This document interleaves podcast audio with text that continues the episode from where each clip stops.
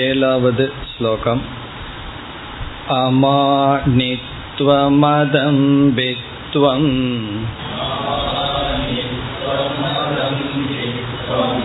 अहिंसाक्षान्तिरार्जवम्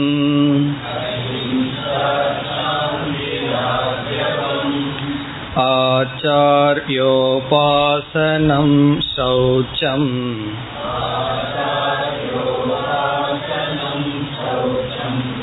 சைரியமாத்மவிநிகிரகக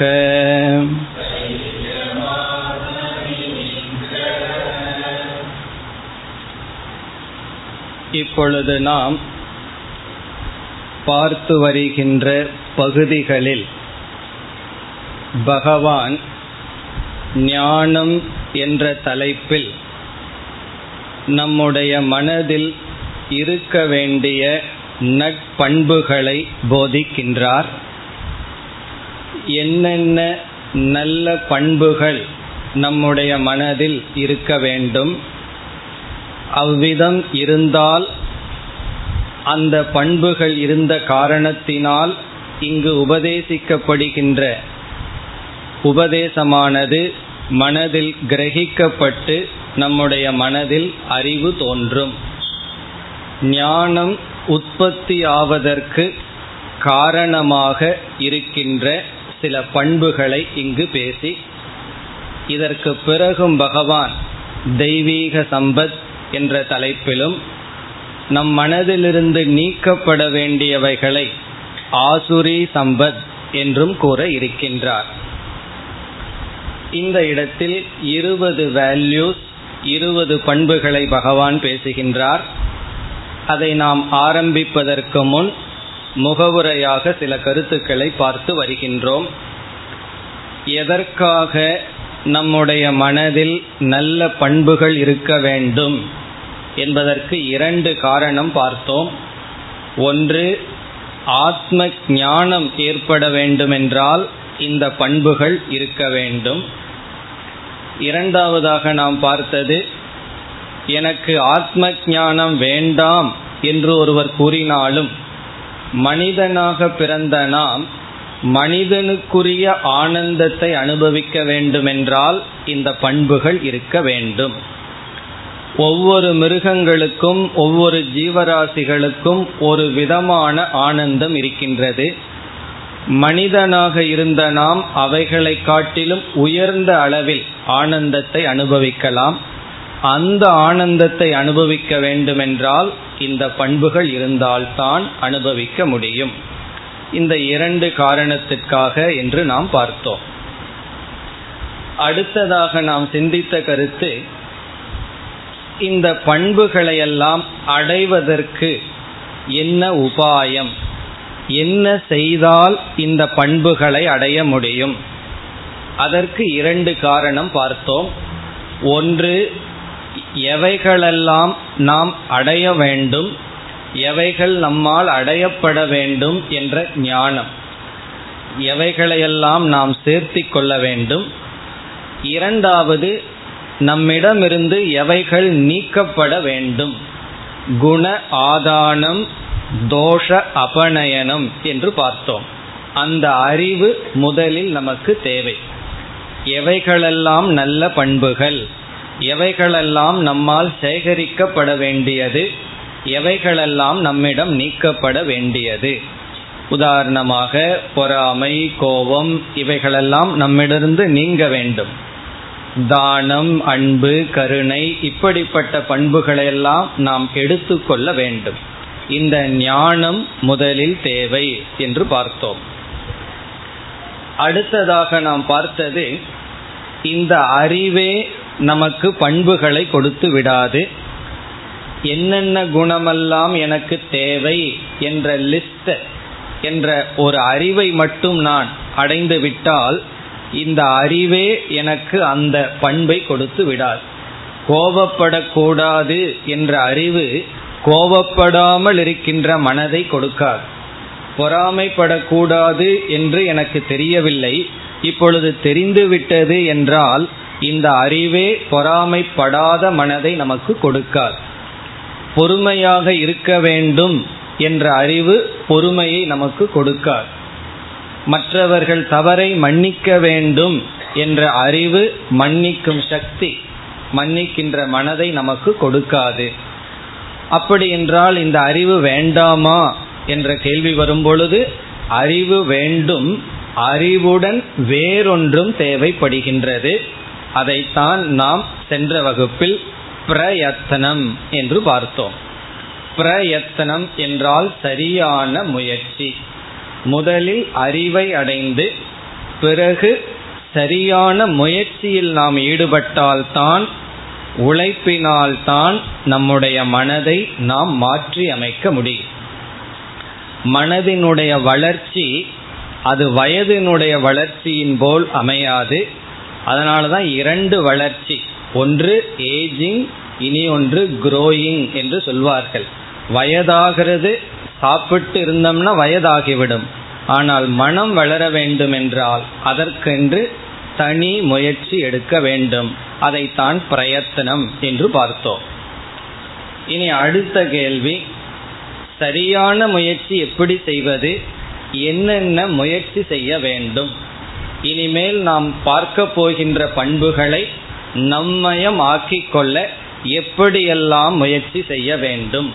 என்ன இதுதானே எல்லோருடைய சந்தேகமும் கேள்வியும். எனக்கு நன்கு தெரிகிறது எப்படி வாழ வேண்டும் எதை தவிர்க்க வேண்டும் எப்படிப்பட்ட மனம் இருக்க வேண்டும் என்று தெரிந்து கொண்டேன். இப்போ சாஸ்திரமெல்லாம் படிக்கிறதுக்கு முன்னாடி அறியாமையில் தவறு செய்தேன். கொஞ்சம் உபனிஷத் கீதையெல்லாம் கேட்டதற்கு பிறகு என்னாகிவிட்டது? எனக்கு நன்கு தெரிகின்றது. ஆனால் எதன்படியும் என்னால் வாழ முடிவதில்லை. என்னுடைய அறிவுக்கும் எனக்கும் அதிக இடைவெளியை பார்க்கின்றேன். அந்த இடைவெளியை என்ன முயற்சி செய்து நீக்குவது? என்ற கேள்விக்கு நாம் பதில் பார்க்க ஆரம்பித்தோம். அதில் முதலில் நாம் பார்த்த பதில் முதலில் நம்முடைய மனதை நாம் பார்க்க வேண்டும். இதைத்தான் ஓப்பன் மைண்ட் அப்படின்னு சொன்னோம். மற்றவர்களெல்லாம் நம்மிடம் சொல்வார்கள் நீ மனதை திறந்து பேசுவதில்லை என்று சொல்வார்கள். நம்முடைய மனதையே நாம் பார்த்ததில்லை. காரணம் நம்முடைய மனதை கொண்டு மற்றவர்களை நாம் பார்க்கின்றோமே தவிர நம் மனதை நாம் பார்த்ததில்லை. ஆகவே நம்முடைய மனதிற்குள்ளேயே என்னென்ன பலம் என்னென்ன பலகீனம் இருக்கின்றது என்று நமக்கே தெரியாமல் இருக்கின்றது. நமக்கு இருக்கின்ற ஒரு பெரிய பகைவன் யார் என்றால் நம்முடைய புத்தி தான். அந்த புத்தியே என்ன செய்யும்? நம்முடைய பலகீனம் நமக்கு இல்லாதது போல் நம்மிடம் காட்டிக்கொண்டு இருக்கு. நமக்கே அது காட்டி கொடுக்காது. அப் அவ்விதம் நம்முடைய பலகீனங்கள் நமக்கு தெரியாமல் இருக்கின்றது. அதை நாம் பார்க்க வேண்டும். பிறகு இரண்டாவதாக நாம் பார்த்தது நம்முடைய மனதை மற்றவர்கள் நன்கு அனுபவிக்கின்றார்கள். நாம் ஒரு சொல் சொன்னால் அந்த சொல்லை சொல்பவர்கள் நாம் அதை அனுபவிப்பவர்கள் கேட்பவர்கள். இப்போ அந்த சொல் எவ்வளவு தூரம் ஒருவனை பாதிக்கின்றது? ஒருவனை சுடுகின்றது என்று சொல்பவனுக்கு தெரியாது கேட்பவனுக்கு தான் தெரியும். இது எப்ப நமக்கு தெரியும் என்றால் மற்றவர்களுடைய சொல் நம்முடைய காதல விழுந்து நம்மை அது துன்பப்படுத்தும் பொழுது நமக்கு தெரியும் அந்த சொல் எவ்வளவு தூரம் நம்முடைய மனதை பாதித்தது என்று. சொன்னவர்களுக்கு அது தெரியாது. காரணம் என்ன? அந்த சொல்லை அனுபவிப்பவர்களுக்குத்தான் அந்த சொல்லினுடைய நிலை புரியும். இவ்விதம் நம்முடைய மனம் நம்முடன் யார் உறவாடுகிறார்களோ பழகுகிறார்களோ அவர்களுக்கு நன்கு தெரியும். அப்பொழுது என்ன செய்வார்கள்? அவர்கள் நம்முடைய பலகீனத்தை அவ்வப்பொழுது சுட்டி காட்டுவார்கள். அவர்கள் செய்கின்ற தவறு சில சமயங்களில் அந்த பலகீனத்தை மிகைப்படுத்தி சுட்டி காட்டுவார்கள். அப்பொழுது நாம் என்ன செய்வோம்? யார் நம்முடைய குறையை கூறினாலும் நம்மிடம் இருந்து வருகின்ற முதல் ரெஸ்பான்ஸ் முதல் உணர்வு என்னவென்றால் ரெசிஸ்டன்ஸ் ஏற்றுக்கொள்ளாமை. நான் அதை ஏற்றுக்கொள்ளவில்லை என்று ஆர்கியூ பண்ணுவோம் வாதாடுவோம் அல்லது அதை நாம் ஏற்றுக்கொள்ள மாட்டோம். அதனால தான் மற்றவர்கள் என்ன சொல்வார்கள்? அவருடைய குறையை நான் சொன்னால் அவருக்கு கோபம் வந்துடும் அதனால நான் சொல்றதில்லை. காரணம் என்ன? ஒருவருடைய பலகீனத்தை கூறினால் இது எனக்கு என்னுடைய மனதை பற்றி தெரிகின்ற ஒரு வாய்ப்பு என்று நினைக்காமல் அவர்களுக்கு கோபம் வருகின்றது அல்லது திருப்பி நீ மட்டும் எப்படி என்று கேட்டு விடுவார்கள். அவர் எப்படியோ நான் எப்படி என்பதை நான் தெரிந்து கொள்ள வேண்டுமே தவிர நான் நாம் என்ன செய்து வருகிறோம் அதை அப்படியே திருப்பி விடுகின்றோம். இப்போ அடுத்த முக்கியமான ஆட்டிடியூட என்ன பார்த்தோம்? யாரெல்லாம் நம்மிடம் ஒரு குறை காணுகிறார்களோ அது அதே அளவு இருக்கலாம் அதை விட குறைவாக இருக்கலாம் அதிகமாக இருக்கலாம். அதை அப்படியே எடுத்து சிந்தித்து அதை நாம் ஒரு ஞான கருவியாக பயன்படுத்த வேண்டும். இந்த ரெண்டு ஆட்டிடியூடு தான் ஆதாரம். ஒன்று நம்ம மனதை நாம் பார்த்தல். இரண்டாவது நம்மிடம் இருக்கின்ற குறைகளை நாம் ஆர்கியூ பண்ணாம நாம் வாதாடாமல் ஏற்றுக்கொள்ளுதல். இந்த ரெண்டு முக்கியமான பாவனை நமக்கு இருந்தால் பிறகுதான் நம்முடைய மனதை மாற்றி அமைக்க நட்பண்புகளையெல்லாம் நாம் அடைவதற்கு வாய்ப்பே நமக்கு இருக்கின்றது. இனி எப்படியெல்லாம் முயற்சி செய்ய வேண்டும்? என்னென்ன விதத்தில் நாம் முயற்சி செய்து நட்பண்புகளை அடைய வேண்டும்? என்று இப்பொழுது ஒவ்வொன்றாக பார்க்கலாம். அதாவது இப்பொழுது நாம் பார்க்க போவது எப்படிப்பட்ட சிந்தனைகள் எப்படிப்பட்ட சாதனைகளை நாம் மேற்கொண்டால் நாம் நல்ல பண்புகளையெல்லாம் நாம் அடைய முடியும் நம்மயமாக்கிக் கொள்ள முடியும். அதை ஒவ்வொன்றாக இப்பொழுது பார்க்கலாம். அதில் முதலாக நாம் பார்ப்பது அர்த்த தரிசனம் என்று சொல்லப்படுகிறது. அர்த்த தர்ஷனம். தர்ஷனம் என்றால் இந்த இடத்தில் மீண்டும் மீண்டும் சிந்தித்தல் அல்லது பார்த்தல். தர்ஷனம்னா பார்த்தல் மீண்டும் மீண்டும் நம்முடைய மனதிற்குள்ளேயே பார்த்தல். எதை பார்த்தல்? அர்த்தம் என்றால் பண்புகளினால் அடையப்படும் பிரயோஜனம். அர்த்தம்ங்கிற சொல்லுக்கு பல அர்த்தம் இருக்கின்றது. ஒரு அர்த்தம் வந்து பெனிஃபிட் பிரயோஜனம். அர்த்த தரிசனம் என்றால் இங்கு பகவான் சொல்கின்ற நட்பண்புகளினால் கிடைக்கின்ற பிரயோஜனத்தை நாம் மீண்டும் மீண்டும் சிந்திக்க வேண்டும். இது வந்து ஃபர்ஸ்ட் நம்ம சொல்ற பிராக்டிஸ் நம்ம எப்படி பிரயத்தனம் பண்ணணும்? எந்த டைரக்ஷன்ல முயற்சி செய்யணும்னு பார்த்துட்டு இருக்கோம் அதுல முதல்ல என்ன செய்ய வேண்டும்? இங்கு சொல்லப்படுகின்ற ஒவ்வொரு வேல்யூஸ் ஒவ்வொரு பண்புகளினுடைய பிரயோஜனத்தை நாம் மனதிற்குள் கொண்டு வந்து சிந்தித்து கொண்டிருக்க வேண்டும். ஏன் இப்படி செய்ய வேண்டும் என்றால் நாம் சில குணங்களை அடைய போதிய முயற்சி எடுப்பதில்லை. அதற்கு காரணம் அதனுடைய பலனை நாம் பார்ப்பதில்லை. அதனுடைய பிரயோஜனத்தை நாம் கிரகித்து கொள்ளவில்லை அல்லது சிந்திப்பதில்லை. எப்பொழுது நாம் ஒன்றை அடைவதற்கு அதிக முயற்சி செய்வோம் என்றால் அதனுடைய பிரயோஜனத்தை நாம் தெரிந்து கொள்கின்ற வரை அல்லது பிரயோஜனத்தை அசிமுலேட் பண்ண பண்ண தான் அதில் நமக்கு பிரவருத்தி வரும் ஈடுபாடு வரும். ஒரு ப்ராடக்ட்டுக்கு விளம்பரம் செய்யும் பொழுதே முதல்ல என்ன செய்வார்கள்? அந்த பொருளினால் என்ன பிரயோஜனம் உங்களுக்கு எக்ஸ்ட்ரா கிடைக்குது? வேற பொருளை வாங்கினா அதில் என்ன பிரயோஜனம் இல்லை? இதை வாங்கினா என்ன பிரயோஜனம்? என்று அந்த பிரயோஜனத்தை தான் ஹைலைட் செய்வார்கள். அதைத்தான் நன்கு காட்டுவார்கள். காரணம் என்ன? அப்பொழுதுதான் அதை நோக்கி நமக்கு பிரவருத்தி வரும். எல்லாமே எதற்குன்னா இச்சை ஆசையை உற்பத்தி செய்வதற்கு. நட்பண்புகள்ல ஆசையை உற்பத்தி செய்து அதுல முழுமையா ஈடுபட வேண்டும் என்றால் ஒவ்வொரு வேல்யூ ஒவ்வொரு பண்பினுடைய பிரயோஜனத்தை நாம் பார்க்க வேண்டும். இப்ப உதாரணமாக கோவப்படக்கூடாது என்பது எல்லோருடைய விருப்பம். யாருக்கு கோவப்படணும்னு ஆசை இருக்கு? எவ்வளவு பெரிய கோபக்காரனா இருந்தாலும் என்ன சொல்வார்கள்? கோவப்படக்கூடாதுன்னு தான் விரும்புகிறேன் என்று சொல்வார்கள். ஆனால் ஏன் அதற்கு தகுந்த முயற்சி எடுக்கவில்லை என்றால் கோவப்படாமல் இருக்கிறதுனால என்ன பிரயோஜனம் வருங்கிறத அந்த புத்தி அவ்வளவு பார்க்கவில்லை. பிறகு எப்படி மாறி இருக்குன்னு சொன்னா கோவப்படுறதுனால சில பிரயோஜனம் இருக்கு. என்ன பிரயோஜனம்னா இமீடியட்டா அந்த காரியம் நடக்கும். இப்போ ஒரு சர்வெண்ட் கிட்ட சாதாரணமா சொன்னா அவர்கள் செய்யற ரெஸ்பான்ஸ் வேற கோவப்பட்டு சொன்னா செய்யற விதம் வேறு. உடனடியா சீரியஸா செய்வார்கள். அப்ப நம்ம என்ன முடிவு பண்ணிட்டோம்?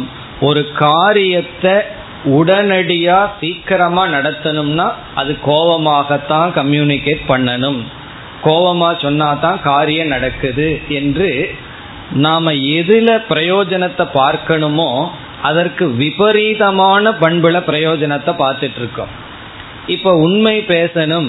நேர்மையா இருக்கணும் அப்படின்னா சத்தியத்தினால வர்ற பிரயோஜனத்தை பார்க்கறத விட்டுட்டு இப்பெல்லாம் என்ன சொல்வார்கள் தெரியுமோ? சத்தியமா இருந்தா பொழைக்க முடியாது. இதே வார்த்தை தான். உண்மை பேசினா பொழைக்க முடியாது. நீங்க வேணா ஓகே உங்களுக்கு ஒரு பிசினஸும் கிடையாது பேசாம உட்கார்ந்துருக்கீங்க. உண்மை பேசிட்டு போயிடலாம் நாங்கெல்லாம் சொசைட்டியில வாழ்ந்துட்டு இருக்கோம் நீங்கெல்லாம் வாழல போல்றது நாங்கெல்லாம் வாழ்ந்துட்டு இருக்கோம் வாழ்ந்துட்டு இருக்கிறவங்களுக்கு உண்மை பேசினா நாங்கெல்லாம் முன்னேற முடியாது. இப்ப இவங்களுக்கு எதுல பிரயோஜனத்தை பார்க்கிறார்கள்? பொய் சொல்றதுலயும் பிரயோஜனம் இருக்கு. பிரயோஜனம் இல்லாம யாரு பொய் சொல்லுவா? அதுலதான் புத்தி பிரயோஜனத்தை பார்த்துட்டு இருக்கே தவிர சத்தியத்துல பிரயோஜனத்தை புத்தி பார்க்கவில்லை. அதனாலதான் சத்தியத்துல பிரவர்த்தி வருவதில்லை. உண்மை பேசணும்னா அதற்கான முயற்சி. அதனால வர்ற சில கஷ்டத்தை தாங்கிறதுக்கு மனது தயாராக இல்லை. காரணம் என்ன? புத்தி அர்த்தத்தை பார்ப்பதில்லை. அப்போ ஒரு வேல்யூ நமக்கு வரணும் என்றால் நாம பார்க்க போற எல்லா பண்புகளிலும் அதனால் என்ன பிரயோஜனம்? அதை முதல்ல நம்ம சிந்திக்கணும். எந்த ஒரு பண்பை நாம் அடைய வேண்டும் என்றாலும் நம்மயம் ஆவதற்கு முன் அந்த பண்பு நாள் கிடைக்கின்ற பலன் என்ன என்று பார்க்க வேண்டும். நம்ம உதாகரணமா ஒரு பண்பை எடுத்துட்டு அதனுடைய பலனை பார்ப்போம். அது வந்து சத்தியம்ங்கிற ஒரு வேல்யூவை எடுத்துக்குவோம். இப்போ பொதுவா உலகத்தில் என்ன நினைத்து கொண்டிருக்கிறார்கள்னா உண்மை அப்படிங்கிறத பேசாம இருக்கிற வரைக்கும் பிரயோஜனம் அதிகம். உண்மை பேசணும் அப்படின்னா அதுக்கு பிரயோஜனம் இல்லை என்று நினைக்கிறார்கள். இப்ப இந்த பொய்ங்கிறத நம்ம பயன்படுத்தி அதனால சில பிரயோஜனம்.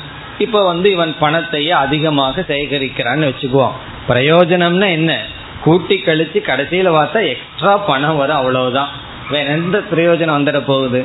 எல்லாத்துலயும் முடிவு என்னன்னா கொஞ்சம் எக்ஸ்ட்ரா மணி எக்ஸ்ட்ரா கம்ஃபர்ட் பணம் வந்ததுன்னா என்ன? சில எக்ஸ்ட்ரா பொருள்களை நம்ம வாங்கி வைக்கலாம் அவ்வளவுதான். இப்ப இந்த பொய் அப்படிங்கிறத பயன்படுத்தும் பொழுது பொருள் நமக்கு கிடைக்கிறது. உண்மையை பயன்படுத்தும் பொழுது பொருள் சம்டைம் கிடைக்கும் சம்டைம் கிடைக்காமலும் போகலாம். பொய்யை கம்பேர் பண்ணும்போது அந்த நேரத்தில். இப்பொழுது நாம் எப்படி பார்க்கணும்? உண்மையில் என்ன நேரிடுகிறது என்றால் உபனிஷத் சொல்லியிருக்கு சத்தியமேவ ஜெயதே வாய்மையே வெல்லும்னு உபனிஷத்தினுடைய வாக்கியம். அதுல யாருக்கு அவ்வளவு நம்பிக்கை வருவது கிடையாது. ரூபா நோட்ல தான் போட்டிருக்கு. சத்தியமேவ ஜெயதே. அதுலயே நம்ம லஞ்சத்துக்கு தானே பயன்படுத்திட்டு வாங்கிட்டு இருக்கோம். அந்த ரூபா நோட்லயே வாய்மையே வெல்லும்னு போட்டிருக்கு. ஆனாலும் யாருக்கு நம்பிக்கை வருவதில்லை? காரணம் என்ன? நம்ம வந்து டி வேல்யூல பிரயோஜனம் பார்த்துட்டு இருக்கோம் எது வேல்யூ இல்லையோ அதுல பிரயோஜனத்தை பார்த்துட்டு இருக்கோம் இப்ப இதுல எப்படி பிரயோஜனத்தை பார்க்கணும்? உண்மையிலேயே சத்தியத்தினுடைய பலன் என்ன என்றால் நம்ம எல்லோரிடமும் பொய்யே சொல்லிட்டு இருக்கோம் உண்மையே பேசுவதில்லை. அது நம்மளுடைய சுவாவமா இருக்கு. ஏமாந்து உண்மை வந்தா உண்டே தவிர சுவாவமா பொய் வந்துட்டு இருக்கு ஒரு மாணவர் என்னிடம் வந்து ஏதோ ஒரு விஷயத்துல பொய் சொல்லிட்டார். பிறகுதான் அவருக்கு ஞாபகம் வந்தது. உடனே சொல்றார் சாமிஜி அது பழக்க தோஷத்துல சொல்லிட்டேன். உங்ககிட்ட சொல்லக்கூடாதுதான் அப்படின்னு சொன்னார். அது எல்லோரிடத்திலும் சொல்ற அதே போல உங்ககிட்டயும் சொல்லிட்டேன் அப்படின்னார். அப்படி அது சுவாவமா பொய் சொல்லிட்டு இருக்கோம்.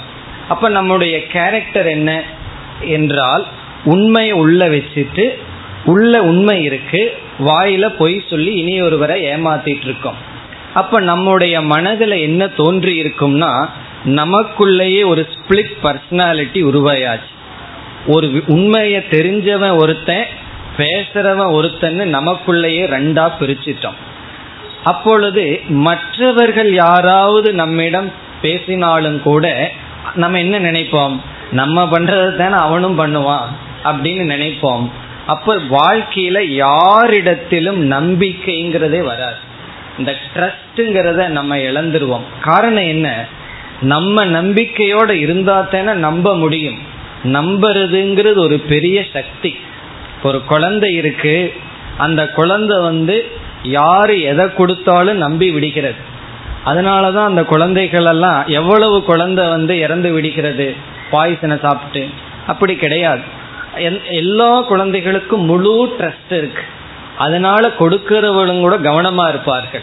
காரணம் என்ன? அந்த குழந்தைக்கு வந்து மற்றவர்களை ஏமாற்ற தெரியாது. அதெல்லாம் வளர்றது தான் வளர்றதுன்னா என்ன? இதெல்லாம் தெரிஞ்சுக்கிறது? தான் வளர்றதுன்னு அர்த்தம். அப்போ அந்த குழந்தை முழு ட்ரஸ்டோடு இருக்கும் பொழுது என்ன? அதுவும் உண்மையாக நடந்துக்குது.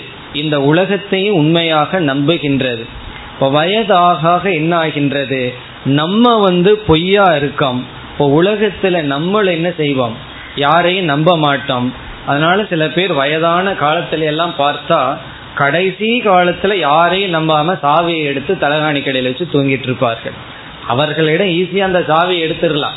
அது அவங்களுக்கு தெரியாது. இருந்தாலும் நம்பிக்கையை இழந்து விடுவார்கள். இப்ப நம்பிக்கையை இழந்துட்டோம் அப்படின்னா பிறகு தனிமைப்படுத்துவோம். பிறகு வந்து மன துயரம் டிப்ரெஷன் இதெல்லாம் வரும். காரணம் என்ன என்றால் நமக்குள்ளேயே நாம் உண்மையை இழந்திருப்போம். மற்றவங்களிடம் நாம் பொய் சொல்லும்போது உண்மையிலேயே மற்றவர்களிடத்தில் நாம் பொய் சொல்லவில்லை. நம்மையே நாம் ஏமாற்றி நம்மிடத்திலேயே தான் நம்ம பொய் சொல்லிட்டு இருக்கோம் இப்ப நமக்குள் இருக்கிற மனது பாதிக்கப்படுது. சுற்றி பொருள்கள் வந்தாச்சு. அந்த பொருள்களை அனுபவிக்கின்ற மனம் நம்மிடம் கிடையாது. எல்லாம் இருக்கு. ஆனா உடல்ல எல்லா நோய் அப்படின்னு என்ன பிரயோஜனம்? அதே போல எல்லாம் இருக்கு. அதை அனுபவிக்கிற ஃப்ரேம் ஆஃப் மைண்ட் நமக்கு இருக்காது. அதனாலதான் சத்தியமேவ ஜெயதே. இவன் சத்தியத்தை விட்டுட்டு நான் பொருளை வாங்கிட்டேன்னு சொல்றான். உபனிஷத் சொல்லுது நீ பொருளை வாங்கிட்ட. அதை அனுபவிக்கிற மனதை நான் வாங்கி கொள்வேன். இந்த அதர்மம் அதை வாங்கிக்கும். பொருளை வாங்கி வச்சுட்டான் சுத்தியிலும். ஆனா அதை அனுபவிக்கிற மனதை அந்த அதர்மம் வாங்கி கொள்ளும். அதனால உண்மையில வெல்வது என்னன்னா சத்தியம்தான் வெல்லும். அசத்தியம் என்றும் வெல்வதில்லை. மேலோட்டமா பார்த்தா வெற்றி அடைகிற மாதிரி தெரியும். இவ்விதம் இதெல்லாம் நான் ஒரு உதாகரணத்துக்கு கூறுகின்றேன். இவ்விதம் ஒரு வேல்யூவை நம்ம எடுத்துட்டு அதனால என்ன பிரயோஜனம் என்று ஆழ்ந்து கவனிக்க வேண்டும். அந்த பிரயோஜனத்தை நம்முள் அசிமிலேட் பண்ண பண்ண நம்முள் வைக்க வைக்கத்தான். அந்த பொருள் அந்த வேல்யூ மீது நாம் இச்சை ஏற்பட்டு அதை அடைய நாம் முயற்சி செய்வோம். அப்படி இனிமேல் என்னென்ன வேல்யூஸ் பார்க்க போறோமோ என்னென்ன பண்புகளை பார்க்க போறோமோ கடைசி அத்தியாயம் வரைக்கும் நாம பார்க்க போற அனைத்து பண்புகளினால் வருகின்ற பிரயோஜனத்தை பார்க்க வேண்டும். அது ஆகார விஷயத்திலையும் சரி உணவு விஷயத்திலையும் சரி முறையான உணவு சாப்பிட்டா என்ன பலன்னு பார்க்கணும். ஆனா நம்ம மனசு என்னனுடைய பலனை பார்க்குது. கண்ணுக்கு முன்னாடி இருக்கிற வடை இதனுடைய பலனை தான் பார்க்குதே தவிர இதையெல்லாம் தவிர்த்து ஆரோக்கியமா சாப்பிட்டா என்ன பலன்? அதை நம்ம அசிமுலேட் பண்ணல. அதனால அதற்கான முயற்சி அதற்கான தியாகத்தை நாம் செய்வதில்லை. இப்போ ஃபர்ஸ்ட் முயற்சி என்ன என்றால் நீ எந்த வேல்யூவை நாம இனி படித்தாலும் பார்த்தாலும் மனது வந்து அந்த பண்பினால் கிடைக்கின்ற பலனை சிந்தித்து சிந்தித்து கண்டுபிடிக்கணும். அதை கண்டுபிடிச்சு அதை மனதில் வைக்க வைக்க அந்த பண்பை நோக்கி நமக்கு நாட்டம் வரும் இச்சை வரும் அதற்காக என்ன முயற்சி செய்வோமோ அதை இயற்கையாக நாம் செய்வோம். இப்போ இது வந்து ஃபர்ஸ்ட் மெத்தட் முதல் திங்கிங் என்ன என்றால் அர்த்த தர்ஷனம் இனி இரண்டாவது இதெல்லாமே மேக்சிமம் திங்கிங் லெவல்ல தான் இருக்க போகுது. இரண்டாவது என்னவென்றால் அனர்த்த தர்ஷனம் அனர்த்த தர்ஷனம் இது என்ன என்றால் அந்த பண்பு நம்மிடம் இல்லை என்றால் என்ன தோஷம் வரும் என்று பார்க்க வேண்டும். அனர்த்த தர்ஷனம்னா அந்த குணங்கள் நம்மிடம் இல்லை என்றால் அதனால் என்ன அனர்த்தம் என்ன தோஷம் என்ன சங்கடம் நமக்கு வரும் என்று பார்க்க வேண்டும். இது ஜஸ்ட் ஆப்போசிட் அர்த்த தர்ஷனம்னா அந்த வேல்யூ நம்மிடம் இருந்தா என்ன பிரயோஜனம்? அனர்த்த தர்ஷனம்னா நம்மிடம் இல்லை என்றால் அதுல என்ன லாஸ் அதனால என்ன என்ன நமக்கு இழப்பு ஏற்படும் என்று பார்க்க வேண்டும். அதனால்தான் இவ்விதம் கூறுவார்கள். எது அறிவு என்பதற்கு இந்த லட்சணம் சொல்லப்படுகிறது? எது சரி எது தவறு என்று தெரிந்து கொள்வது அறிவு அல்ல. அதாவது எது சரியான அறிவுங்கிறதுக்கு லட்சணம். எது சரி எது தவறு என்று தெரிந்து கொள்வது அறிவு அல்ல. தவறான ஒன்றை பின்பற்றும் பொழுது என்ன இழப்பு நேரிடுகிறது என்று பார்ப்பதுதான் சரியான அறிவு. அதை உணர்வதுதான் சரியான அறிவு.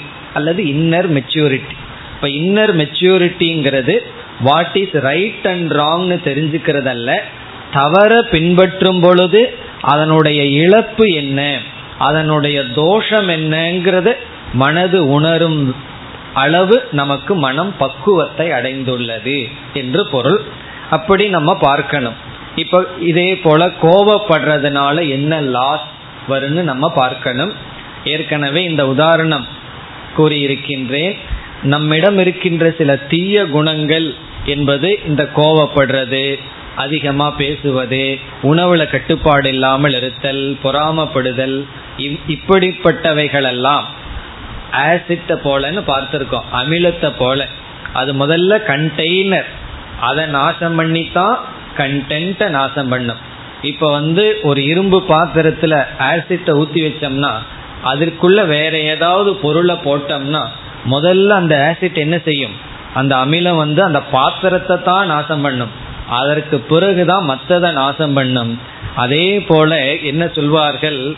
இந்த கோபம் பொறாமை இவைகளெல்லாம் முதல்ல அவனை நாசப்படுத்திட்டு மீதி நேரம்தான் மீதி தான் மற்றவர்களை அது நாசப்படுத்தும்.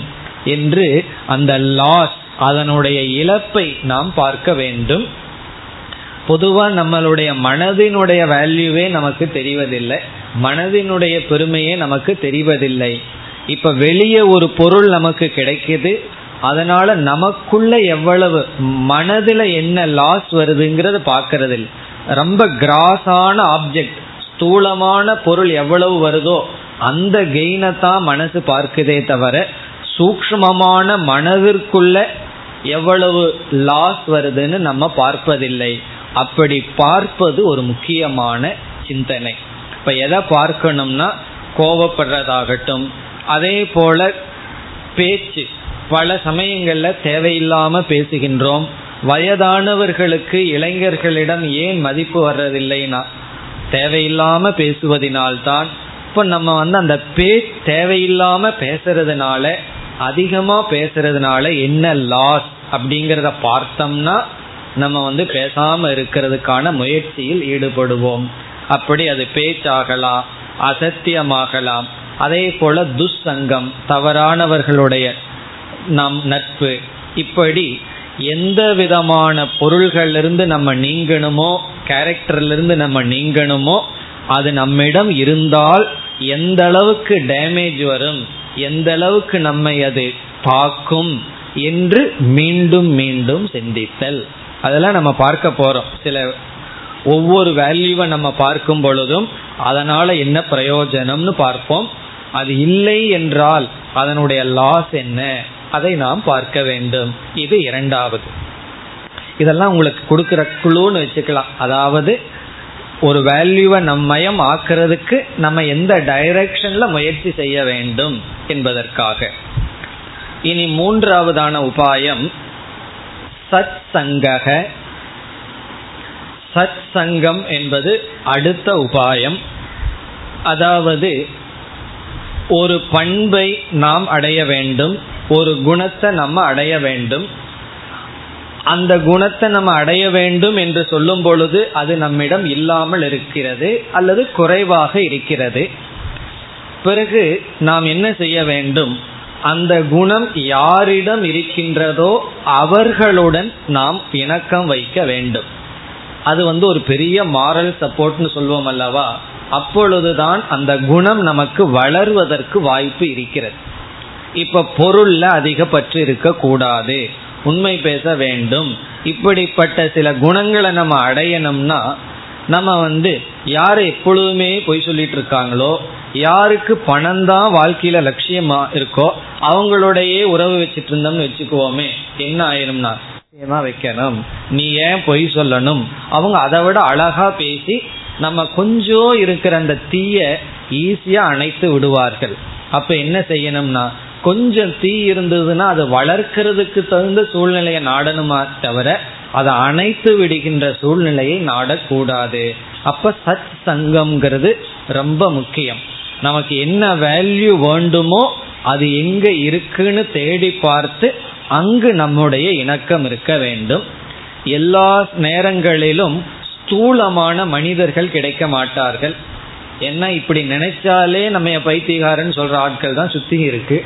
அப்ப எங்க போறதுன்னா சில மகான்களினுடைய புஸ்தகமே ஒரு சத்சங்கமா இருக்கும். அதனால அந்த புக்கே நமக்கு ஒரு ஃபார்ம் ஆஃப் சத்சங்கம் ஆயிரும். ஏன்னா எல்லா நேரத்திலையும் அப்படிப்பட்ட நண்பர்கள் மனிதர்கள் ஆசிரியர்கள் கிடைக்காம இருக்கலாம். அப்ப என்ன செய்யணும்னா அவர்களுடைய நூல்கள் சம்டைம் அவர்களுடைய ஈவன் போட்டோ அதை பார்க்கும் பொழுதும் கூட நமக்கு என்ன கிடைக்கும்? அந்த வேல்யூ நமக்கு ஞாபகப்படுத்தப்படும். இப்ப அந்த ரிமைண்டர்னு சொல்ற அதை ஞாபகப்படுத்துறதுக்கு ஆன சூழ்நிலையை நாம் உருவாக்க வேண்டும். அதனாலதான் வீடு புதுசா கட்டி உள்ள போகும்போது என்ன செய்வார்கள் தெரியுமோ? அந்த வீட்டு கிரக பிரவேசம்னு பண்ணி முதல்ல பகவானை கொண்டு போய் உள்ள வைப்பார்கள். அதற்கு பிறகுதான் இந்த ஆள் போறது. முதல்ல சாமி போனதுக்கு அப்புறம் ஆசாமி போகணும்னு அர்த்தம்.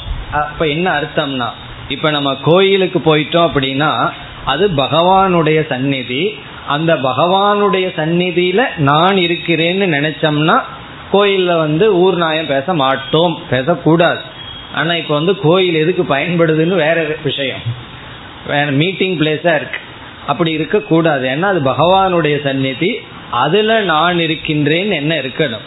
அதே போல நம்ம வீட்டை அப்படி வச்சுக்கணும். உள்ள பகவானுடைய போட்டோவை வச்சுட்டோம் அப்படின்னா என்னுடைய வீட்டில் பகவான் இல்லை. இப்போ அப்படி இருக்கு. எங்க வீட்டில் பகவானை வச்சிருக்கேன்னு சொல்றோம். பகவானுடைய வீட்டில் நான் இருக்கின்றேன். அப்படி நம்ம சுற்றியும் ஒரு சங்கத்தை உருவாக்க வேண்டும். ரிமைண்டர் இதெல்லாம் சத் சங்கம் தான் நம்ம வீட்டில் ஒரு பூஜை அறை இருக்கிறதே ஒரு சத் சங்கம் நல்ல புஸ்தகம் இருக்கிறது சத் சங்கம் மகான்களோட வச்சிருக்கிற தொடர்பு அப்புறம் சாஸ்திரத்தை கேட்கறது படிக்கிறது இதெல்லாம் என்னன்னா இந்த வேல்யூகளை எல்லாம் கொஞ்சம் கொஞ்சமா நமக்கு அசிமுலேட் பண்றதுக்கு உதவுகின்ற சாதனம். அது மூன்றாவதாக சத் சங்கம் இனி அடுத்ததாக இப்போ ஒரு பண்பை நம்ம பின்பற்றலான்னு ஆரம்பிப்போம். அது எதுவாக வேண்டுமானாலும் இருக்கலாம். இப்ப நான் ஜென்ரலா சொல்லிட்டு இருக்கேன் ஒவ்வொரு பண்பை பார்க்கும் பொழுது அந்த இடத்துல விஸ்தாரமா பார்ப்போம். அதுல என்ன பெனிஃபிட் அதனால என்ன லாஸ் அதை எப்படி அடையிறதுன்னு பார்க்க போறோம். இதெல்லாம் காமன் இனிமேல் பார்க்க போற எல்லா பண்புகளுக்கும். நம்ம ஏதோ ஒரு பண்பை பின்பற்றலான்னு முடிவு பண்ணியிருப்போம். உதாரணமா வாக்குல யாரையும் துன்புறுத்த கூடாது இப்படிப்பட்ட வார்த்தையை பேசக்கூடாது. மற்றவங்களுக்கு ஹர்ட் பண்ற மாதிரி பேசக்கூடாது. அல்லது இந்த பதார்த்தத்தை நம்ம சாப்பிடக்கூடாது. இப்படி விரதம் இருக்கணும்னு ஏதோ ஒரு ஒரு பண்பை எடுத்து அதை பயிற்சி பண்ணிட்டு வருவோம். அப்ப என்ன ஆகும்னா ஒரே நாள்ல வெற்றி அடையாது. பல சமயங்கள்ல தோல்வியை அடைவோம். அப்படி தோல்வி அடைஞ்சதற்கு பிறகு மீண்டும் முயற்சி பண்ணுவோம். அப்ப நம்ம என்ன செய்ய வேண்டும்? நம்ம முன்னாடியே முடிவு பண்ணணும். இன்று இந்த பண்பை நான் பின்பற்ற ஆரம்பிக்கிறேன். நான் தோல்வியை அடைந்தால் ஒரு முறை தோல்வியை அடைந்தால் அதற்கு தகுந்த தண்டனையை எனக்கு நான் கொடுத்து கொள்கின்றேன் அப்படின்னு சங்கல்பம் பண்ணணும். தண்டக அல்லது பிராயஷ்சித்தம் என்று சொல்லப்படுகிறது. நமக்கு நாமளே தண்டனை கொடுத்துக்கிறது. வேற யாராவது தண்டனை கொடுத்தா நமக்கு கோபம் வந்துடும் நமக்கு நம்மளையே பனிஷ்மெண்ட் கொடுக்கிறது. எப்படின்னா இந்த வேல்யூவை நான் பின்பற்றேன். இதுல எந்த அளவுக்கு எப்ப நான் தோல்வி அடைகின்றேனோ அப்பொழுது இதை நான் தண்டனையாக எனக்கு கொடுத்து கொள்கிறேன். சில பேர் எப்படி தண்டனை கொடுப்பாங்க தெரியுமோ? இந்த காசிக்கு போனா ஏதாவது விட்டுறணும்னு சொல்லுவார்கள். ஏதாவது விடணுமா காசிக்கு போனா? இவருக்கு பாவக்கா பிடிக்கவே பிடிக்காது. அடிக்கடி வீட்டில் வேற பிளட் ப்ரெஷர் இருக்கு அல்ல சுகர் இருக்குன்னு பண்ணி கொடுத்துட்டு இருப்பார்கள். அதனால நைஸா நான் போய் காசியில போய் பாவக்காயை விட்டுட்டேன்னா இது என்னன்னா இது வந்து தண்டம் கிடையாது. இது வந்து கிஃப்ட் நமக்கு செய்யற வந்து சௌகரியமா பண்ணிக்கிறது. எது நமக்கு விருப்பமோ அதை நாம் விட்டுவிட வேண்டும். அல்லது நமக்கு நாமளே ஒரு பனிஷ்மெண்ட்டை கொடுத்துக்கணும். அப்படி நமக்கு நாமளே ஒரு பனிஷ்மெண்ட்டை கொடுக்கும் பொழுது அதற்கு பயந்துட்டு என்ன தண்டம் காத்துட்டு இருக்குன்னு நினைச்ச உடனே இதெல்லாம் எதற்குன்னு அந்த அவேர்னஸை கிரியேட் பண்றது அதுக்காகத்தான். இப்போ இன்னைக்கு வந்து காலையிலேருந்து சாயந்தரத்து வரைக்கும் இந்த சொல்லுல கவனமா இருப்பேன்னு முடிவு பண்ணியிருக்கேன்னு வச்சுக்குவோமே. ஒரு முறை ஸ்லிப் ஆயிட்டேன்னா அதற்கு வந்து நைட்டு வந்து நான் சாப்பிட்றதில்ல. அல்லது இந்த பதார்த்தத்தை சாப்பிட மாட்டேன்னு ஏதாவது ஒரு ஒரு விதமான பனிஷ்மெண்ட் நமக்கு கொடுத்துக்கணும். ஒரு குழந்தை வந்து என்னிடம் கேட்டது தேர்டோ ஃபோர்த்து படிக்கிற குழந்தை எனக்கு வந்து படிக்கிறதுல இன்ட்ரெஸ்டே வரமாட்டேங்குது சாமிஜி ஏதாவது ஒரு வழி சொல்லுங்க. படிக்கிறதுக்கு இன்ட்ரெஸ்ட் வரணும்னு. எனக்கு ரொம்ப ஆச்சரியமா இருந்தது. இப்படியெல்லாம் குழந்தைகள் வந்து கேட்குது. ஏன் இன்ட்ரெஸ்ட் வர இந்த மாதிரி டிவி பார்த்துட்டு விளையாடிட்டே இருக்கேன். ஆனாலும் ஆசை இருக்கு படிக்கணும். அந்த குழந்தைக்கு நான் ரெண்டு உபாயம் சொன்னேன். அந்த ரெண்டும் நல்லா ஒர்க் ஆச்சு. அந்த ரெண்டு உபாயம் முதல் உபாயம் இந்த தண்டம். அதாவது நீ வந்து ஒரு முடிவு பண்ணு. ஆறு மணிக்கு இந்த சப்ஜெக்ட் எடுத்து எயிட் ஓ கிளாக் உள்ள படிச்சு முடிக்கிறதாக முடிவு பண்ணு. ஒரு கால் படிச்சு முடிக்க முடியலன்னு சொன்னா உனக்கு எது ரொம்ப பிரியமோ அதை நீ செய்ய மாட்டேன்னு நீயே முடிவு பண்ணிக்கோ. சாக்லேட் மூணு நாள் அல்லது ஒரு வாரத்துக்கு சாக்லேட் கிடைச்சாலும் சாப்பிட மாட்டேன்னு முடிவு பண்ணிக்கோ. வேற யாரும் முடிவு பண்ண வேண்டாம். உனக்கு எப்படியும் சான்ஸ் கிடைக்கும். இல்லை ஐஸ்கிரீம் வந்து டென் டேஸ் அல்லது ஒரு மாதம் சாப்பிட மாட்டேன்னு முடிவு பண்ணு. அப்போ உனக்கு அந்த ஐஸ்கிரீம் போயிருங்கிற பயத்தில் இந்த ரெண்டு மணி நேரம் ஒழுங்கா படிப்பாய். இது வந்து தண்டம். பிறகு இனி ஒரு மெத்தட் என்னன்னு சொன்னா கிஃப்ட் அது அடுத்த பாயிண்ட் இப்போ வந்து ஒரு நாள் அந்த வேல்யூவை சக்சஸா பண்ணிட்டோம்னு வச்சுக்கோமே நமக்கு நாமளே ரகசியமா ஒரு பார்ட்டி வச்சுக்கணும். அதான் கிஃப்ட்னு சொல்றது. அப்ப நான் என்ன சொன்னேன்? ஒரு கால் நீ படிச்சுட்ட அப்படின்னா நீ வா உனக்கு நான் வந்து ஒரு சாக்லேட் தர்றேன். இட்ஸ் அ கிஃப்ட் அப்ப என்ன ஆகும்? இதை படிச்சாதான் எனக்கு அந்த கிஃப்ட் கிடைக்குங்கிறதுனால நம்ம வந்து அதை நம்ம அந்த காரியத்துல ஈடுபடுவோம். இந்த தண்டம் கிஃப்ட்டுக்கு வந்து சமஸ்கிருதத்துல பாரிதோஷக அப்படின்னு சொல்றது. கிஃப்ட் கொடுத்துக்கணும் நமக்காக. இதுல இருந்து என்ன கிடைக்கும்னா சப்போஸ் ஒருவருக்கு வந்து நான் வந்து காலையிலேருந்து சாயந்தரத்து வரைக்கும் யாருகிட்டையும் என்னுடைய சொல்லில் ஹர்ட் பண்ற மாதிரி நடந்துக்க மாட்டேன்னு நடந்துக்கிறோம். சக்சஸ் ஆயிடுதுன்னு வச்சுக்கோமே நமக்கு நைட் என்ன ஸ்வீட் பிடிக்குமோ பாயாசம் பண்ணி சாப்பிடுங்க. அன்னைக்கு தான் தீபாவளி அன்னைக்கு தான் உங்களுக்கு வந்து நோன்பு. காரணம் என்ன? சக்சஸ் டே சக்சஸ்ஃபுல் டே அப்படி நம்ம எப்ப சக்சஸ் பண்றோமோ அப்ப நமக்குள்ளேயே ஒரு கிஃப்டை நம்ம கொடுத்துக்கிற மாதிரி வச்சுக்கணும். அப்போ அது கிடைக்கணும்னா இதை சக்சஸ் பண்ணணும்னு ஒரு தூண்டுதல் நமக்கு கிடைக்கும். இப்ப அடுத்த ரெண்டு வேல்யூ என்னன்னா நம்மையே நம்ம வருத்திக்கிறது நமக்கு எது விருப்பமோ அதை நம்மளாக தியாகம் பண்றது. அந்த அவேர்னஸ்ல நம்ம கவனமா பின்பற்றுவோம். அதற்கு பிறகு என்னன்னா நமக்கு நாமையே உற்சாகப்படுத்தி கொள்வதற்காக ஏதாவது மனசுல வச்சுக்கணும். இதை நான் சக்சஸ்ஃபுல்லா பண்ணிட்டேன்னா நான் இதை செய்வேன். இதை எனக்கு எக்ஸ்ட்ராவா கொடுத்துக்குவேன். இது போல நம்ம செய்தால் என்ன கிடைக்கும்னா ஒரு அவேர்னஸ் கிடைக்கும். இந்த குழந்தை படிக்கிற விஷயத்துல மட்டுமல்ல எல்லா விஷயத்திலையும் இந்த ரெண்டு நமக்கு பொருந்தும். சாஸ்திரத்துல பிராயசித்த கர்மம்னு பெரிய கர்மம் இருக்கு. நீ ஒரு பாவம் செய்து விட்டால் தெரிஞ்சோ தெரியாமலையோ செய்து விட்டால் இந்த பிராயசித்தத்தை செய்ய. இப்ப பிராயசித்தம் செய்யணும்னு பயந்துட்டு நம்ம அந்த பாவத்தை செய்யறதுக்கு துணிய மாட்டோம். அதே தான் நம்ம வந்து பிராக்டிக்கலா பார்க்கிறோம். இது வந்து சாஸ்திரத்துல சொன்ன கருத்துக்கள் தான். அதை நம்ம பின்பற்ற வேண்டும். இனி அடுத்தது என்ன என்றால் நம்ம வந்து இருபது வேல்யூஸ் இந்த அத்தியாயத்தில் பார்ப்போம். அதற்கு பிறகு வேறு அத்தியாயங்கள்ல பகவான் வந்து லிஸ்ட் மேல லிஸ்ட் சொல்லிட்டு போறார். இப்படிப்பட்ட குணமெல்லாம் இருக்கணும்னு சொல்லி. இத படிச்ச உடனே நமக்கு திடீர்னு உற்சாகம் வந்துடும் இந்த நியூ இயர் விரதம் போல. நியூ இயர் வர வர எல்லாத்துக்கும் என்ன வந்துடும் நியூ இயர்ல இருந்து இதை பண்ணுவேன் இதை பண்ண மாட்டேன்னு சொல்லுவோம். அது வந்து பிப்ரவரி மாசத்தோட ஓவர் காரணம் என்னென்ன எவ்வளவு வேகமா வருதோ அவ்வளவு வேகமா அந்த உற்சாகம் நம்மை விட்டு போயிடும் கொஞ்ச நேரம் தான் அந்த ஸ்பிரிட் இருக்கு. அதுக்கப்புறம் அந்த ஸ்பிரிட் தான் சீக்கிரம் எவாபரேட் ஆயிருமே. அந்த ஸ்பிரிட் அப்படியே எவாபரேட் ஆகி போயிருது அப்படி இந்த வேல்யூஸை படிச்ச உடனே நமக்குள்ள என்ன தோன்றும்னா உடனே ஓவர் உற்சாகம் வந்து எல்லா வேல்யூஸையும் நான் வந்து பின்பற்ற ஆரம்பிச்சிருவேன்னு முடிவு பண்ணுவோம். உணவில் ஆகட்டும் பேச்சில் ஆகட்டும் கோபமாகட்டும் எல்லா வேல்யூஸையும் சேர்ந்தாப்புல நான் முயற்சி செய்து அடைந்து விடுவேங்கிற ஒரு உற்சாகம் வரும். அது செய்யக்கூடாது. ஒவ்வொரு வேல்யூவா எடுத்துட்டு மாஸ்டர் பண்ணிட்டு வரணும். மற்றது அந்த நேரத்துல இல்லாம இருந்தா பரவாயில்ல.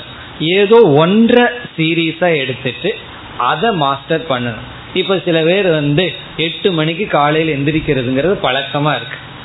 அவர் வந்து காலையில நான் நாலு மணிக்கு எந்திரிச்சு ஜபம் பண்ணி ஆசனம் பண்ணி எல்லாம் ஒரு லிஸ்ட் போட்டக்கூடாது முதல்ல ஏழு மணிக்கு எந்திரிச்சு பழகிறது சக்சஸ்ஃபுல் ஆகட்டும். அப்புறம் ஆறு ஆகட்டும். அதற்கு பிறகு மற்றது பார்ப்போம். அதனாலதான் தியானத்திலையும் கூட ஃபர்ஸ்ட் தியானத்துல என்ன மாஸ்டர் பண்ணணும்னா பேசாம பதினஞ்சு நிமிஷம் உட்கார்ந்து எந்திரிச்சு அதுவே போதும். நீங்க மனசுக்குள்ள என்ன பண்றீங்கிறது பிறகு பார்க்கலாம். பதினைந்து நிமிடம் கை கால் அசையாம ஒரு இடத்துல உட்கார்ந்து பழகிறது தான் கொஞ்ச நாள் தியானத்துல செய்ய வேண்டியது. அதை சக்சஸ் பண்ணிட்டோம்னா அதற்கு பிறகு மனசை என்ன பண்ணலாங்கிறது அடுத்த ஸ்டேஜ் எடுத்த உடனே சமாதிக்கு போகணும்னால எதிர்பார்க்க கூடாது. அப்படி போகணும்னா வேற மெத்தட் இருக்கே தவிர தியான மெத்தட் எல்லாம் கிடையாது. எடுத்த உடனே அப்படியே மெய் மறந்து போகணும்னா மெய் மறக்கிறதுக்கு வேற மெத்தட் இருக்கு. அதெல்லாம் நம்ம வேண்டாம். அப்படி எடுத்த உடனே ஓவரா எல்லாத்தையும் எடுத்துக்குவோம். அப்படி எடுத்துக்கொள்ள கூடாது ஒவ்வொரு வேல்யூவா எடுத்துக்கணும். அதற்கு என்ன சொல்வார்கள்? சங்கல்பக என்று சொல்லப்படும். சங்கல்பம்னா ஒரு பர்டிகுலர் வேல்யூவை எடுத்துட்டு கொஞ்ச நாள் அதைய மட்டும் பிராக்டிஸ் பண்றது. அதற்காக மற்றதை காம்ப்ரமைஸ் பண்ணாலும் பரவாயில்ல. அதை மட்டும் பிராக்டிஸ் பண்ணணும். அதுக்கு தான் சங்கல்பம். அது வந்து பத்து நாள் எடுத்துக்கலாம் ஒரு வருஷம் எடுத்துக்கலாம். இந்த வருஷம் பூரா நான் அஹிம்சைய பின்பற்றதுக்கு முயற்சி பண்றேன். அஹிம்சை தான் முக்கியம். அல்லது ஒரு மாதம். ஜனவரி மாதம் பூரா இந்த வேல்யூ பிப்ரவரி மாதம் பூரா இந்த வேல்யூ மார்ச் மாதம் கோபத்துக்கு வச்சுக்கிறேன். ஏப்ரல் மாதம் வந்து பொறுமைக்கு வச்சுக்கிறேன். ஏன்னா கொஞ்சம் உஷ்ணமா இருக்கும். கொஞ்சம் பொறுமைக்கு வச்சுக்கிறேன். அப்படி ஒவ்வொரு மாசமும் ஒவ்வொரு வேல்யூவை செட் பண்ணணும். இதெல்லாம் கவர்மெண்ட் பண்ணுது.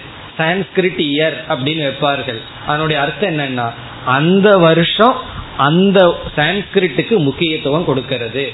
இப்படி ஒவ்வொரு வருஷம் குழந்தைகளுக்கான வருடம் அப்படின்னு சொல்றது. காரணம் என்ன? எல்லாமே முக்கியம்தான். ஆனா அந்த பர்டிகுலர் இயர் அந்த வேல்யூவுக்கு அந்த அதை முன்னேற்றணும் சொல்லி அந்த வருடம்னு கவர்மெண்ட் டிக்ளேர் பண்றது என்ன? ஒரு விதமான சங்கல்பம். அதே போல நம்ம வந்து எதை முதல்ல டேக்கிள் பண்ணணும்னு முடிவு பண்ணி அதற்கு ஒரு டைம் லிமிட் வைக்கணும். நம்ம சக்திக்கு உட்பட்டு வைக்கணும். சக்திக்கு உட்படாமல் வைக்கக்கூடாது. நான் பதினஞ்சு நிமிஷம் டைம் லிமிட் வைக்கிறேன்னெல்லாம் வைக்கக்கூடாது. கொஞ்சம் கொஞ்ச நாள் கேப் கொடுத்து அதில் பல முறை விழுந்து பலமுறை எழுந்து பலமுறை பிராயச்சித்தம் பண்ணி பலமுறை கிஃப்ட் வாங்கி இதெல்லாம் நமக்குள்ளேயே நடக்கிற விஷயம். இல்லை வெளியே சொன்ன ஒரு மாதிரியாக பேச ஆரம்பிச்சிடுவார்கள். இல்லை யார்கிட்டையும் சொல்ல வேண்டாம். உங்களுக்குள்ளேயே செய்ய வேண்டிய ரகசியமான டிராவல் இது. அப்படி சங்கல்பம்.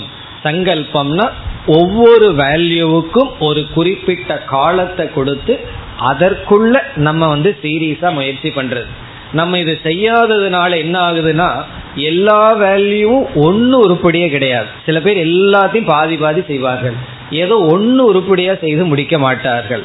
அப்படி ஏதாவது ஒரு வேல்யூ நமக்கு ஃபுல்லா கிடைச்சிடுதுன்னு சொன்னா பிறகு அந்த ஒரு நம்பிக்கையிலேயே மற்றதெல்லாம் கொஞ்சம் கொஞ்சமா நமக்கு கிடைக்கும். இந்த நூடில்ஸும் இந்த போல. ஒன்றை எடுத்தோம்னா சேர்ந்துட்டு மற்றதும் சேர்ந்தே வரும். அது போலதான் வேல்யூ ஒன்றை நம்ம நல்லா பின்பற்றினோம்னா ஆட்டோமேட்டிக்கா மற்றதும் அப்படியே ஓட்டிட்டு சேர்ந்துட்டே வரும். அப்படி ஒன்றை நம்ம ஒழுங்கா பிடிக்கணும். அப்படி ஏதோ ஒன்று. இப்ப சத்தியம்னா சத்தியத்துக்காக மூணு மாசம் நான் வந்து அதே கவனமா இருப்பேன். அப்ப என்ன ஆகும் மற்றதை மறந்துட்டு சத்தியத்தினால என்ன பலன்? அதை நம்ம பின்பற்றதுக்கு எப்படி நடந்துக்கணும். இப்போ ஒரு இடத்துல பொய் சொல்லணுங்கிற சூழ்நிலை இருந்ததுன்னா ஆரம்பத்தில் அந்த இடத்துக்கே போகாம இருக்கிறது நல்லது. காரணம் என்ன? நான் வந்து அந்த பொய்யை தவிர்க்கலாம். அங்க போனா எனக்கு எத்தனையோ பலன் இருக்கு. அதை நான் தியாகம் செய்கின்றேன். அப்படி ஒரு வேல்யூ எடுத்துட்டு குறிப்பிட்ட காலம் அவரவர்கள் முடிவு செய்து பின்பற்றுவதை சங்கல்பம் என்று நம்ம சொல்றோம். இது அடுத்த பாயிண்ட் இனி இதுக்கு அடுத்தது என்ன என்றால் இந்த ரோட்ல எல்லாம் போகும்போது எச்சரிக்கைன்னு போடுவாங்க தெரியுமோ? சாவதான் அப்படின்னு போடுவாங்க. வேகத்தடை இருக்கிறது ஸ்கூல் ஜோன் அப்படின்னு எல்லாம் போடுவார்கள். அதாவது அந்த இடத்துல ஆக்சிடென்ட் ஆகிறதுக்கு வாய்ப்பு அதிகமாக இருக்கிறது. அபாய வளைவுன்னு போடுவான் காரணம் என்னன்னா அந்த இடத்துல நீங்க ஸ்லிப் ஆகிறதுக்கு சான்ஸ் இருக்கு. கொஞ்சம் முன் எச்சரிக்கையாக நடந்து கொள்ளுங்கள். அப்படி சொல்வார்கள். அதே போல எந்த இடத்துல எல்லாம் நமக்கு கோபம் வரும் எந்த சூழ்நிலை பொறாம வரும் எந்த சூழ்நிலையில நம்ம மற்றவங்களை பத்தி காசிப் பண்ண ஆரம்பிச்சிருவோம் இவைகளெல்லாம் முன்கூட்டியே கொஞ்சம் அறிகுறி தெரிஞ்சிடும் அப்ப என்ன பண்ணணும்னா அந்த சூழ்நிலை வர்றதுக்கு முன்னாடி கொஞ்சம் எச்சரிக்கையா இருக்கிறது. அதான் முன்னெச்சரிக்கை அவதானம் என்று சொல்வது. இப்ப முன்னெச்சரிக்கைனா எந்த இடத்துல டெம்ட் ஆவோமோ அதற்கு முன்னாடியே நமக்கு தெரிஞ்சிடும் அப்ப வந்து முன்னெச்சரிக்கையாக இருத்தல். இப்ப நம்ம வீட்டில் இருந்துட்டு இருக்கோம் நம்ம குழந்தைகளோ யாரோ லேட்டா வருகிறார்கள். இங்க லேட்டாக இங்க கோபம் கொஞ்சம் கொஞ்சமா பில்ட் ஆயிட்டு இருக்கு வந்த உடனே திட்டணும் ஏன் லேட்டா வந்த? அவங்களுக்கு ஏதாவது பஸ் லேட் ஆயிருக்கலாம். ஏதாவது காரணம் ஆயிருக்கலாம். அதெல்லாம் கேட்காம இங்க என்ன ஆயிருக்கும்? கோவம் அப்படியே பில்டப் ஆயிட்டு இருக்கும் ஸ்டெப்பு வச்ச உடனே என்ன ஆயிடும் பேர்ஸ்ட் ஆகும். அப்ப நமக்கு தெரியுது அல்லவா ஆள் உள்ள வந்த உடனே எனக்கு கோபம் வரும் அப்படின்னு தெரியுது. அப்ப என்ன செய்யணும்? முன்னெச்சரிக்கையா இருக்கணும். இப்ப லேட்டா வரப்போறா. நான் வந்து பேசாம இருக்கணும். அல்லது சில பேர் பேச ஆரம்பிக்கும் பொழுதே நம்ம இரிட்டேட் பண்ண ஆரம்பிக்கிறான்னு தெரிஞ்சிடும் அவங்க பேசும்போதே இது இரிட்டேஷன் பண்ற வார்த்தை வரப்போகுது நமக்கு முன்னே தெரிஞ்சிடும் அப்போ அந்த இரிட்டேஷன் ஆகிறதுக்கு முன்னாடி கொஞ்சம் எச்சரிக்கையா இருந்துடணும். வேகத்தடை சொல்றது போல எப்படி கவர்மெண்ட் நமக்கு எச்சரிக்கை கொடுக்கிறார்கள்?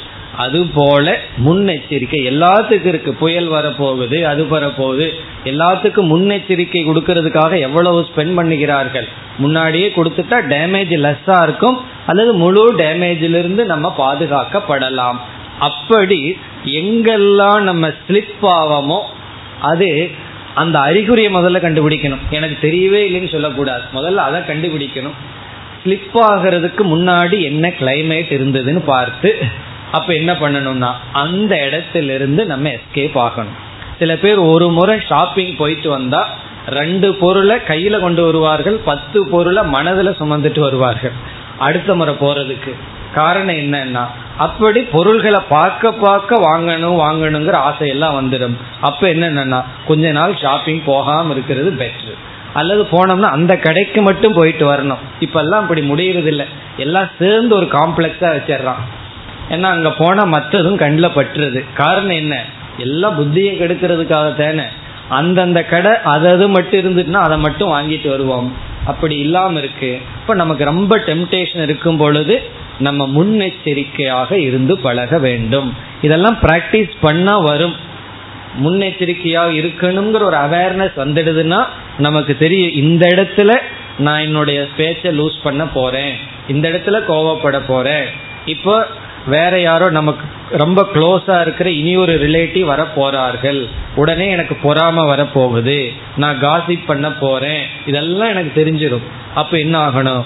உடனே வேதாந்தத்தை கொண்டு வந்து பொறாமப்படக்கூடாது மற்றவங்களை பற்றி குறை சொல்லக்கூடாது. அந்த நேரத்துல கொஞ்சம் எக்ஸ்ட்ரா கேர் கொடுத்து தயாராக இருக்க வேண்டும். அது ஒன்று. இனி அடுத்தது என்னவென்றால் இதுவும் சாஸ்திரத்துல வேறொரு இடத்துல பேசப்பட்டிருக்கு. சகாய அன்வேஷனம் என்று சொல்லப்படுகிறது. சகாய அன்வேஷனம் அன்வேஷனம்னா தேடுதல். சகாய அன்வேஷனம் என்றால் இப்ப வந்து ஒரு பர்டிகுலர் வேல்யூவை நம்ம பின்பற்றணும்னா வேற எதை செய்தால் அதை பின்பற்ற முடியும்? அதை நாம் தேடுதல் உதவியை நாடுதல். சகாய அன்வேஷனம்னா சீக்கிங் ஹெல்ப்னு அர்த்தம். உதவியை நாடுதல். அதற்கு ஒரு மனோதத்துவ நிபுணர் இந்த ஒரு உதாரணம் சொன்னார். அதாவது காலையில நேரத்துல எந்திரிக்கணும் அப்படின்னு எல்லாத்துக்கும் ஆசை. ஒருவர் வந்து எட்டு மணிக்கு எந்திரிச்சிட்டு இருக்கார் ஆறு மணி அல்லது அஞ்சு மணிக்கு எழுந்திருக்கணுங்கிற விருப்பம். இவர் ஐந்து மணிக்கு எழுந்து தியானம் பண்ணலான்னு முடிவு பண்ணாருன்னு வச்சுக்குவோமே. ஐந்து மணிக்கு எழுந்த உடனே எழுந்த உடனே தியானம் பண்ணணும்னு நினைச்ச உடனே தூக்கம் வந்துடும் காரணம் என்ன? செய்ய போறது ரொம்ப கடினமான வேலை. அப்போ எழுந்த உடனே தியானம் பண்ணணுமா கீதை படிக்கணுமா உபனிஷத் படிக்கணும்னு முடிவு பண்ணி வச்சிருப்போம். என்ன எல்லாம் என்ன சொல்லுவார்கள்? பிரம்ம முகூர்த்தத்துல நீ என்ன பண்றையோ அது நல்லது.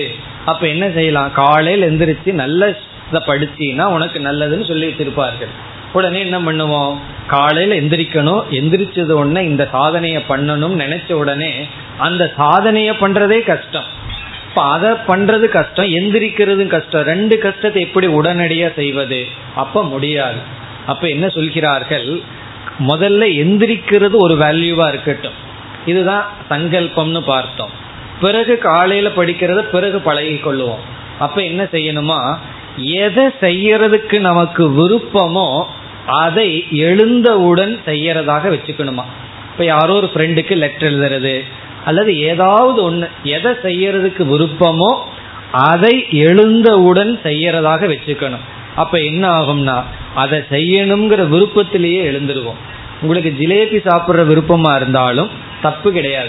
காலையில அஞ்சு மணிக்கு எந்திரிச்சு அஞ்சரை மணிக்கு ஒரு மூணு ஜிலேபி சாப்பிடுவோம்னு நினைச்சுக்கணும். அட்லீஸ்ட் அதுக்காவது எந்திருப்போமே. பல்லு விளக்கிட்டு அது ரொம்ப முக்கியம். பல்லு விளக்கிட்டு ஒரு அஞ்சரை மணிக்கு ஏன்னா இந்த பெட் காஃபின்னு வேற ஒன்று வந்து. அப்படி அஞ்சரை மணிக்கு ஜிலேபி சாப்பிட்றேன்னா உடனே என்ன ஆகும் அதை செய்யறதுக்கு மனசுல விருப்பம் இருக்கு. ஆனா அஞ்சரை மணிக்கு தான். எட்டு மணி எட்டரைக்கு கிடையாது. அப்படி முடிவு பண்ணிட்டோம்னா உடனே என்ன ஆகும் அந்த செயல் காலையில எழுந்திருக்கிறதுக்கு தூண்டுதலா அமையும். அல்லது யாரோ ஃப்ரெண்டோட போன் பேசுறது அல்லது எது நமக்கு செய்யறதுக்கு விருப்பமோ அதை மற்ற நேரத்துல செய்யாம பெண்டிங் வைக்கணும். நமக்கு எது விருப்பமோ அதை உடனே செஞ்சிருவோம். அதை செய்யாம காலையில அஞ்சு மணிக்கு செய்யற மாதிரி வச்சுக்கணும். அப்ப என்ன ஆகும்? அந்த விருப்பத்தினுடைய அடிப்படையில எழுந்திருக்கும் அதுக்கு பெஸ்ட் எக்ஸாம்பிள் என்ன தெரியுமோ? குழந்தைங்க வந்து தீபாவளி அன்னைக்கு நாலு மணிக்கு எந்திரிக்கிறதா. காரணம் என்ன? நீங்க மூணு மணிக்கு எழுப்பிடுங்க தீபாவளிக்கு எழுந்து விடுவார்கள். காரணம் என்ன? எழுந்த உடனே அங்க பட்டாசு வெடிக்கலாம். எல்லா நாளும் பட்டாசை கொடுத்தா எழுந்து கொள்வார்கள். ஆனா மற்ற நாள் ஏன் எழுந்து கொள்வதில்லை? எழுந்த உடனே படிக்க சொல்கிறார்கள். அதனால தூக்கம் எக்ஸ்ட்ரா வருது. அப்போ சகாய அன்வேஷனம்னா ஒரு வேல்யூவை நம்ம பின்பற்றணும்னா வேறு என்ன செய்தால் அதற்கு துணையாக இருக்கும். அதே போல தியானத்துக்கு பல சகாயம் பேசப்படுது தியானம் நல்லா கை கூடணும்னா உன வயிறு அற வயிறா இருக்கணும். அல்லது அதுக்கும் கம்மியா இருந்தா நல்லது. அப்படி காளி வயிறா இருந்தா தான் நல்லது. அதிக தூங்கக்கூடாது. அதிக உழைப்பு இருக்கக்கூடாது என்று இந்த தியானம்ங்கிற சாதனைய நல்லா செய்யணும்னா எத்தனையோ சகாயம் இருக்கு. எத்தனையோ வேற சிலதெல்லாம் பண்ணாதான் தியானம் நமக்கு செய்ய முடியும். இப்படி ஒவ்வொரு வேல்யூக்கும் உதவி செய்கின்ற இனி ஒரு வேல்யூஸ் இருக்கும். அதை நம்ம கண்டுபிடிச்சு அதெல்லாம் உங்களுடைய ஹோம்ஒர்க் நீங்களாக கண்டுபிடிச்சு எதற்கு எது பண்ணுனா ஒத்தாசையா இருக்கும் உதவியா இருக்கும் அதை நாம் செய்ய வேண்டும். அது சகாய அன்வேஷனம் இனி அடுத்ததாக இது ரொம்ப முக்கியமா சாஸ்திரத்துல பேசப்படுற உபாயம் பிரதிபக்ஷ பாவனா என்று சொல்வார்கள். பிரதிபக்ஷ பாவனா. பிரதிபக்ஷ பாவனா என்றால் நம்மிடத்துல என்ன பலகீனம் இருக்கோ அதற்கு எதிரியான ஒன்று உள்ள வந்தா தான் அது நீங்கும். பிரதிபக்ஷம்னா ஆப்போசிட் அதற்கு எதிரிய உள்ள தள்ளித்தான் நம்ம நீக்க முடியும். அப்படி ஒவ்வொன்றுக்கான எதிரிய நம்ம பார்க்கணும். அதெல்லாம் பாகவதங்கிற புராணங்கள்ல எல்லாம் பல ஸ்லோகங்கள்ல சொல்லப்பட்டிருக்கு. இந்த குணத்துக்கு இது எதிரியாக இருக்கின்றது. இப்ப வந்து லோபம்னு ஒருத்தனுக்கு ஒரு குணம் இருக்கு. லோபம்னா யாருக்கு எதையும் கொடுக்காம தானே சாப்பிட்ற குணம். இப்ப அதற்கு எதிரி என்னன்னா தானம். இப்ப லோபம்ங்கிற குணத்தை தானம்ங்கிற குணத்தை வளவரிச்சு நீக்கி கொள்ள வேண்டும். இப்ப லோபத்தை நீக்கிறதுக்கு என்ன பண்ணணும்னா தானம் ஷேரிங் மற்றவர்களிடம் பகிர்ந்து கொள்ளுதல்ங்கிற குணத்தை வளர்த்திட்டாவே இது சென்று விடும். அதே போல வந்து காமம் ஆசை. விதவிதமான பொருள்கள் மீது ரொம்ப ஆசை வருது. இப்போ ஆசைக்கு என்ன வழி? ஆசைக்கு வராம இருக்கிறதுக்கு என்ன பண்ணணும்னா அசங்கல்பாத் ஜெயே காமம் அப்படின்னு அங்க சொல்லப்படுது. சங்கல்பம் இல்லாமல்.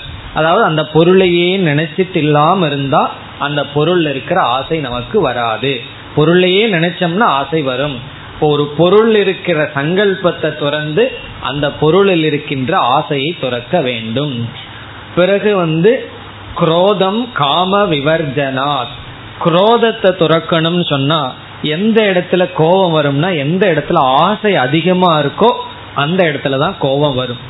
வந்து ஒரு பொருள் மீது ஆசை ரொம்ப அதிகமாயிட்டா அந்த பொருளை அடைவதற்கு யார் தடையா இருக்காங்களோ அவங்க மீது குரோதம் வரும். காரணம் என்ன? ஆசைப்படுற பொருளுக்கு தடையாக இருக்கிறார்கள். தடையா இருக்கிறவங்க நமக்கு மேல சக்தி உடையவர்களாக இருந்தால் குரோதம் வந்து பிரயோஜனம் இல்லை அவர்கள் நம்மை அடிச்சிடுவாங்க என்ன வரும்னா பயம் நமக்கு வரும். அப்போ ஆசையினுடைய மூலம்தான் வெறுப்பும் அல்லது குரோதமும் பயமும். அப்ப பயத்தை நீக்கணும்னா ஆசையை குறைக்கணும். குரோதத்தை நீக்கணும்னா ஆசையை விடணும் என்று எந்தெந்த பண்புக்கு எதிராக எது இருக்குன்னு அதை பார்த்து அதை பண் பின்பற்றும் பொழுது நம்மை எரியாமல் இது நம்மிடமிருந்து நீங்கும். இப்போ ஒருவனுக்கு ரொம்ப தமோ குணம் இருந்ததுன்னா அவன் எடுத்த உடனே சத்துவ குணத்தினுடைய துணையை நாடக்கூடாது ரஜோ குணத்தினுடைய துணையை நாடி அவன் வந்து தமோ குணத்தை நீக்கணும். ரஜோகுணத்தில் இருக்கிறவன் சத்துவ குணத்தில் இருக்கிற குணத்தை நாடி சத்துவத்தை நாடி ரஜச நீக்கணும் என்று இருக்கின்றது. இதே போல இனி ரெண்டு இருக்கின்றது இந்த வேல்யூ லிஸ்டில் அதற்கு பிறகு நம்ம வந்து ஒவ்வொரு பண்பு பகவான் சொல்வதை எடுத்துக்கொண்டு இப்ப பார்த்தது அப்படியே நம்ம கொஞ்சம் கொஞ்சமா பார்த்து நான் ரொம்ப விளக்கமாக சொல்ல போறதில்லை குறைவாகவும் சொல்ல போறதில்லை. இதெல்லாம் நீங்களாக சிந்திச்சு சிந்திச்சு அவர்களுக்கு இருக்கின்ற பல பலகீனத்தை பார்த்து நீக்கிக் கொள்ள வேண்டும். மேலும் அடுத்த வகுப்பில் தொடரலாம். ॐ पूर्णमधः पूर्णमिधं पूर्णात् पूर्णमुदच्छते पूर्णस्य पूर्णमादाय पूर्णमेवावशिष्यते ॐ शान्ति शान्ति शान्ति